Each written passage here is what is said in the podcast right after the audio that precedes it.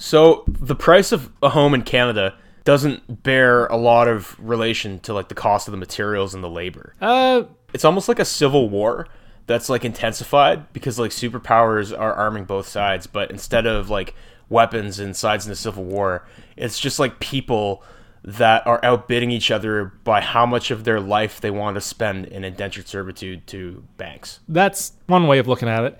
Uh, it's interesting because if you start, okay, so housing prices, there's like a huge number of things that play into the cost of a house.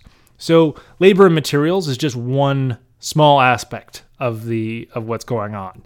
So and in, in areas where there is not limited space, um, so if you go to rural areas, small towns, the the actual representation is very close to I don't know. I'm not sure. Like the cost of housing in out west in places where the economy is doing very well, um, the cost of housing is very high. Um, like what does Well- a house cost in Whitehorse? Like it's not it's not cheap. Or Grande Prairie. Well, there's going to be a number of reasons for that. So, how, how expensive is it going to be to get somebody who knows what they're doing to go out there and build a house? You know, the, the cost of labor is going to be a lot higher. It's not. I mean, Right. It's not a lot higher. It is higher. And uh, there's other things, though, that also play into it. So, you've got, even in areas where there's lots of space, there are going to be certain areas that are much more desirable than others, just because they're either close to existing uh, schools or uh, shopping, or you know, it's actually just a nice area to live in because you've got water or wh- whatever. There's there's a lot of other I mean, local like effects. theoretically. I mean, I think a lot of that is just it's just like the bandwagon effect that people get caught up in wanting to live in a certain like in a yeah in a certain area. Yeah. neighborhood. Yeah, and that and you're absolutely right. That that is a that that bandwagon effect, but it it magnifies expenses in certain specific areas. Or it magnifies expenses, or it allows developers to make a whole lot of money. Like allow, and they're allowed to do that. Like the way a cabinet maker put it to me one time, it's like anything that people go into debt to pay for is gonna. There's gonna be money. Oh yeah, huge amount of money in it. Yeah, and that's the thing. Like if if you're in an area like Toronto, if you can somehow build a house on your property that is otherwise empty, you will have increased the value of that property immensely. Versus if it if it's got to be abandoned land and you can't do anything with it, hmm. you know, it's it's worthless to is everyone. there land like that because of zoning? Oh, absolutely. Quite a frequent problem. And, and this is one of the things, at least in the United States, and I think Canada it probably applies as well, is that areas where zoning regulations are quite tight and difficult to ne- negotiate, like the East Coast or San Francisco or Toronto or Vancouver, all of these places have very stringent planning that require very stringent requirements for building your house, for getting your permits, for changing zonings, for all these things. It's very, very difficult. And as a result, th- those are the markets that ended up significantly overvalued compared to what you'd expect. So you're saying it's like a lot of it comes down to city council.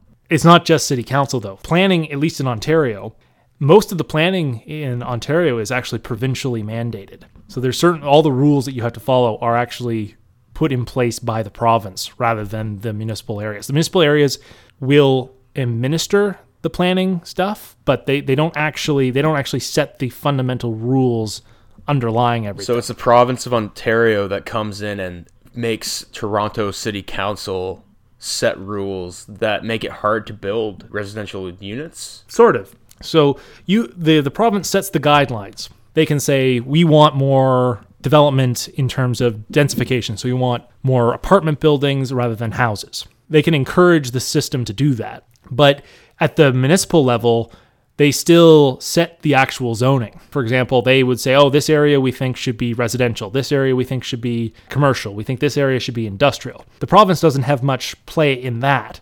And so what ends up happening is you end up with a lot of municipal locals who are saying, okay, and to be honest, my grandfather's a perfect example of this. Back in the 1970s, on his road north of Toronto, they wanted to put in a apartment building.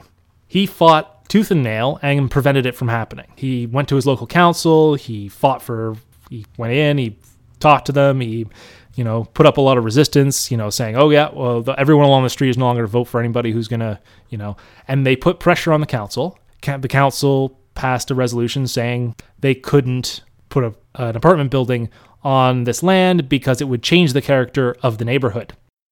The thing is, is that since that time, that street has become a haven for the very, very wealthy because, you know, unsurprisingly, it's a really nice street. There's big, tall trees everywhere. Very nice house. Well, to be honest, they knocked down most of the houses and built big, brand new ones that are very, very nice. There's streams. It's a really pretty area. But my grandfather's house is now worth, you know, I think he bought it for $5,000 and currently they're offering some multi- multiple millions of dollars for it. So it's almost like ultra gentrification, but it's gentrification of upper middle class by the ultra wealthy. Yeah, in, in a lot of ways it is. And the thing is, is that when you're in this group, if you own a house in one of these areas, you don't want development because development actually harms the value of your house. In terms of build development, like building apartments and such. Yeah, and not not just because it changes the character of the neighborhood, but because if there's more places available, it's going to be cheaper to live in by the of these laws spots. of supply and demand. So simple as that. It, it's residents of places that are acting in their own best interest that are setting sometimes regulations that prevent the invisible hand from doing what it's got to do to make housing cost the same amount. Exactly. You know, Texas has a lot of things wrong with it, but housing is not expensive because there's basically no rules.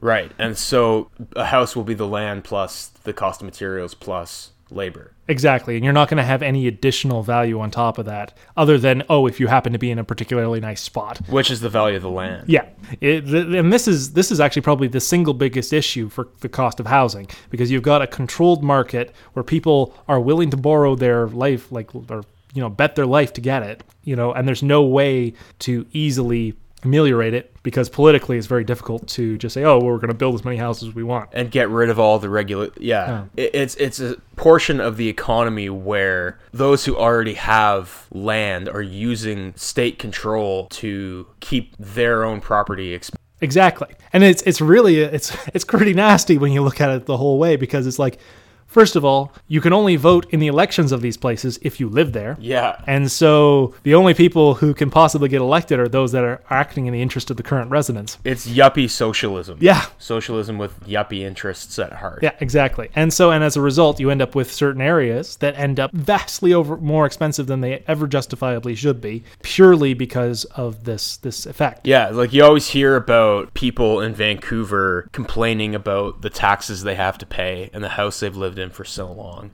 It's hard for me to have anything but crocodile tears for a retiree who's sitting on a property that's worth $2 million. or four million dollars as the case in Vancouver often is. It is kind of ridiculous. So that's that's one aspect of all of this. But you, you did mention the banks because that that's another very very interesting. They're fueling the fire. oh no no kidding. But it's it's not just the banks. It's it's about it actually comes down almost entirely to central bank policy. Because it's a central part of our economy. If we had a massive correction in the value of houses so that people of our generation could afford to own their own house, it would have cascading effects through the stock market and like retirement savings. Oh yeah, I mean there would be a whole lot of people who wouldn't be able to retire. They've got a lot less money than they thought they did. So, I mean, it's like a class, but more like a generational conflict. It, it is in a long a lot of ways. But the other thing, as I said, is the central bank policy plays into this massively. Historically, there there's kind of eras of central bank policy, and central bank policy basically comes down to fundamentally a promise made by the central bank. And so during certain eras, they've promised, for example, from post World War II, from 1945 to about 1980, the promise was that they would maintain full employment. And so that during that whole era, you actually see a narrowing of equality. So everyone ends up more and more equal as this period of time goes on. And you would find by the late 1970s that a price of a house is actually very, very cheap compared to the number of years required to work to get it. Now, the cost of that was that in interest rates continued to rise. Sounds like a fair trade. Yeah, I mean, like, and this is the thing. So the interest rates go up, but the the cost of the housing drops commensurately, and it doesn't just affect housing; it affects all asset prices. In 1980, like in terms of monetary policy history, 1980 was a key year because across the rich world, the interest rates peaked. And in the United States, they peaked, peaked around 15%. In in uh, Canada, it was closer to 20. That's dramatic. That's like a credit card. Yeah, oh yeah. I mean, like that was that was your annual interest rate. So when you say that interest rates were 20, do you mean that the prime lending rate, Bank of Canada, like no, no, no, it's worse than that. This this is what the government was getting. The government bonds were yielding 20%.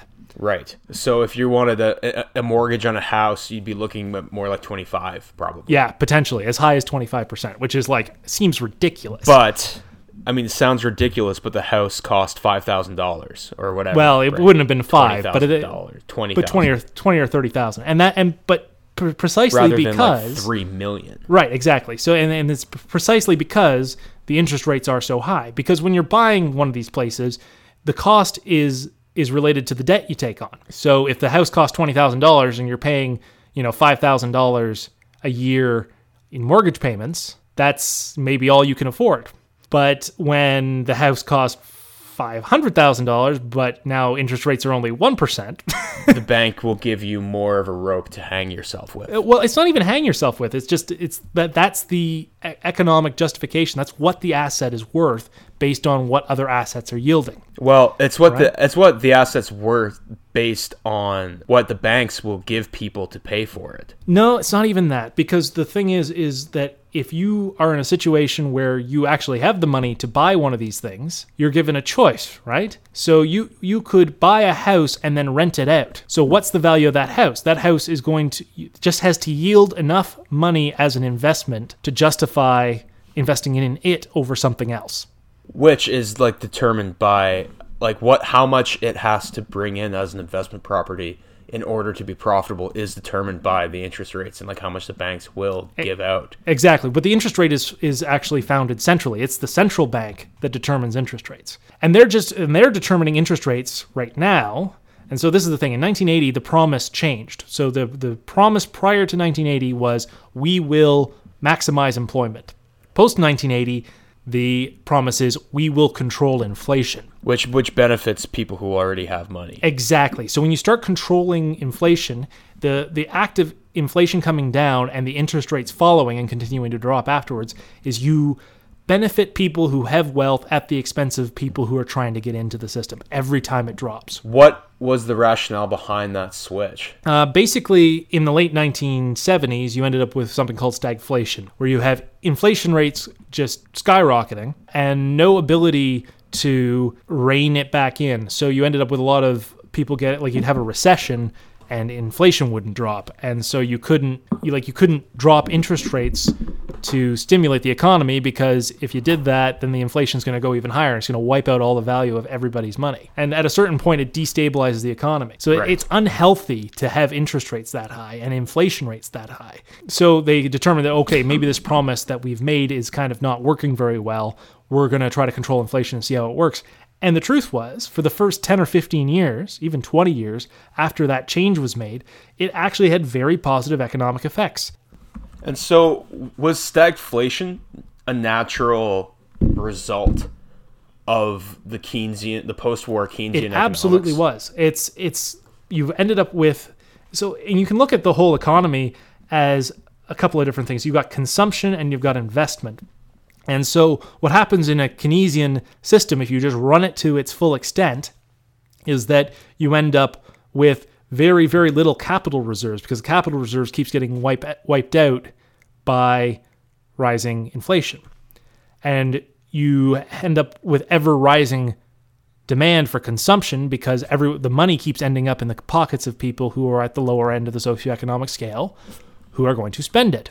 So it seems like Keynesianism was a rational response to the Great Depression Absolutely. and the Second World War, but I mean, like any good thing, it was carried maybe past the point of balance. Yeah, and actually, and I, I, I think one of the things in economics that is very, very frequent is that because it's it, you end up with an economic uh, feedback loop because when you make a group more powerful by gener- like by sending more money to them, they are going to continue to vote in their interests, and they will continue to cycle it into that. They'll keep pushing for things that benefit them until the system breaks down. Have you heard the saying that generals are always ready to fight the last war. Exactly. It's almost like political leaders are always ready to fight the last economic issue. Exactly. So you had like Keynesians going in until finally you got like the Reagans and the Thatchers Well- to come in and switch to a more Hayekian standpoint. Yeah. But then now you see guys like Paul Ryan, who you know his Bible is like Atlas Shrugged, and he learned his generation learned from Reagan, and now they hold that kind of like Hayekian central bank inflation. The central bank having inflation as its primary concern, as and low taxes Yeah. as something that's going to carry the economy forward now. But it, it- they're just like the Keynesians in the '80s. They're fighting the last war. Exactly. And and the funny thing is is that in the end, eventually the our generation is going to take over and we're going to take a very uh, Keynesian way of looking at things because we were looking at this going like this is bullshit. This doesn't work for anybody. Yeah. Um, and and so it will eventually break down. and then we'll have a maybe a big economic boost moving forward that'll last for you know 30 years and then it'll be time for a more Hayekian more Hayekian policy Yeah, basically by the time I'm guessing by the time I'm 70, there will we will be back into the the stagflation is my guess. So, you know, I'm calling it now. In the 2060s, we're going to have stagflation. I mean that's so hard to judge with like robots Yeah, I mean, it, it is. But we, we, we might be living in a bunker with like thermal camouflage fighting the the second robot war in- uh, I in mean, who knows? but like if if the current trends and patterns continue, my guess is that we'll we'll, we'll be back up to a top when I'm an older man. We'll be fighting the the Butlerian jihad. Yeah, it's hard to know what what 2060 will be like. Yeah, yeah. I'm, I mean, yeah, it absolutely could be very different. But I mean, assuming that the world doesn't get upended and everything's on its head, which I mean is always a possibility. It's quite likely. But- I mean, it's like Keynes said. You know, in the long run, we're all dead. So you kind of just have to focus on the present. Yeah, and what's going on right now? And so, what is the correct policy? Like, I guess it depends on what your interest is. Yeah, absolutely. For someone who's 30 years old, it's going to be different for than for someone who's 60. Well, and that's just it. So, from a perspective of someone who wants to buy a house, the simple answer is you want rising inflation because rising inflation will eat into any of the debts that you take on in trying to buy that house. Yeah, I'm into that. Yeah. So, and, and in fact, rising interest rates will also devalue existing assets by comparison to everyone else. But part of that too, and part of why I personally am not scared of rising inflation is that I feel personally like I'm useful in the labor market and I'm not scared of like moving around. If you're set into a job and you're getting paid a certain amount and you live in a certain town and you have roots, yeah.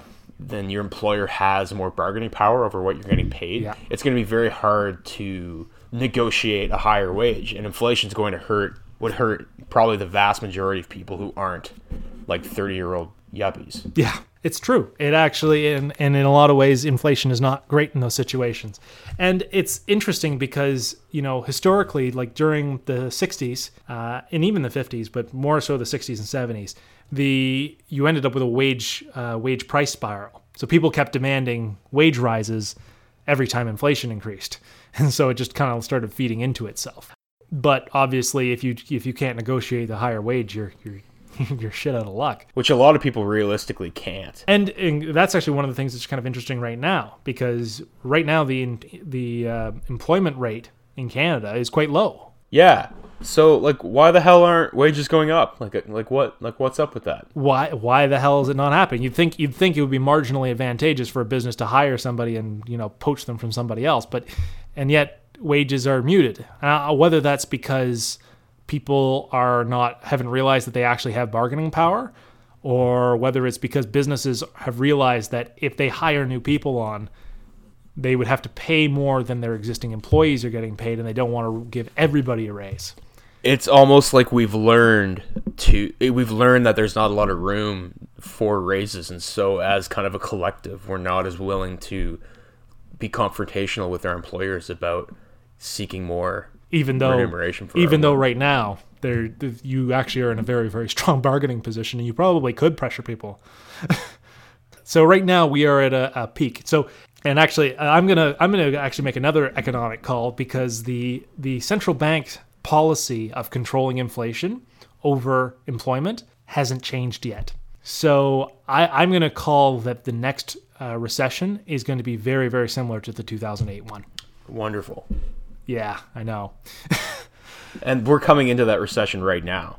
I would guess over the next year or two would be Yeah. uh, a good call. I mean, most like post 1980 recessions happen much less frequently.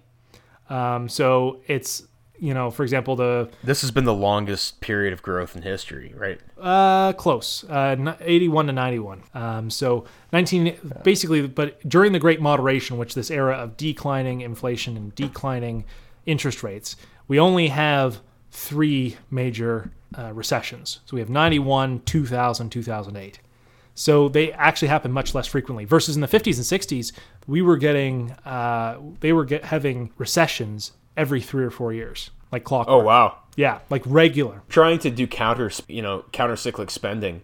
It would hard to be like to even get it out the gate, and then the recession would be done. Exactly, and this is and this is the other thing is that it wasn't like the like post 1980 recessions last a long time. So 1991, it took two years to get the uh, employment numbers back up to where they were pre recession. The 2000 Yeah, recession. and why is that? it's it's the change in policy. It's the guarantee that we're going to control inflation rather than employment. So people are less like businesses are less likely to hire people back on because they know that this is going to go on for a while and that the, there's not going to be a, a V reset or a V recession where you're immediately back to same production levels. There's something called the Phillips curve, which broke down in the 1970s and basically said the higher the inflation rate, uh, the the higher the employment rate. So if you let inflation rise, you're going to decrease unemployment. Because it doesn't make as much sense to hold on to money. Exactly. But it's weird now because we have very like we have fairly full employment, but we have very low interest rates. And and so why aren't we experiencing more inflation now when interest rates were at like zero for like 10 years? That's exactly why, because it's been a, it's a lag. So when you drop interest rates so so low, you're again But we're not seeing like we're not seeing any inflation. Like what is the the inflation rate now? Isn't it just like 2%? two percent, three percent, and and this is this is related. As I said, I think this is mostly related to the promise that they've made, and that that promise is we're going to control inflation. And so when everyone thinks the central bank is going to control inflation, you start controlling it for yourself. So it's just like it's just like expectations built in. Exactly. And it's taken them 30, 40 years to get this anchoring of the inflation at 2%. Like where did this 2% figure come from? Where did it come from? Literally central bank discussion. That's that's what it came from. It was not it was not based on any particular evidence. It was just based on what uh, the opinions of the a bunch of guys wearing suits who went to university just got into a room together and shrugged and picked 2% because it sounded plausible. basically you had some people on one side saying we needed a higher inflation rate and some people saying no no we need to control and get it down to zero and the the the set Zero. the- that's that's Yeah, radical. well, you'd be surprised. Central banks uh, tend to not attract the most um, liberal of individuals. Yeah, yeah. What I've been listening to lots of like audiobooks on economics and such and like discussion of from two different sources of how stable prices were from Roman times up until the 1800s. The cost of a loaf of bread increased four times from Roman times to like 1800. That was it. Yeah, that's it. That's it. There was four times inflation. If you look at how much labor it costs to get, like, say, a loaf of bread, it, it changed remarkably little.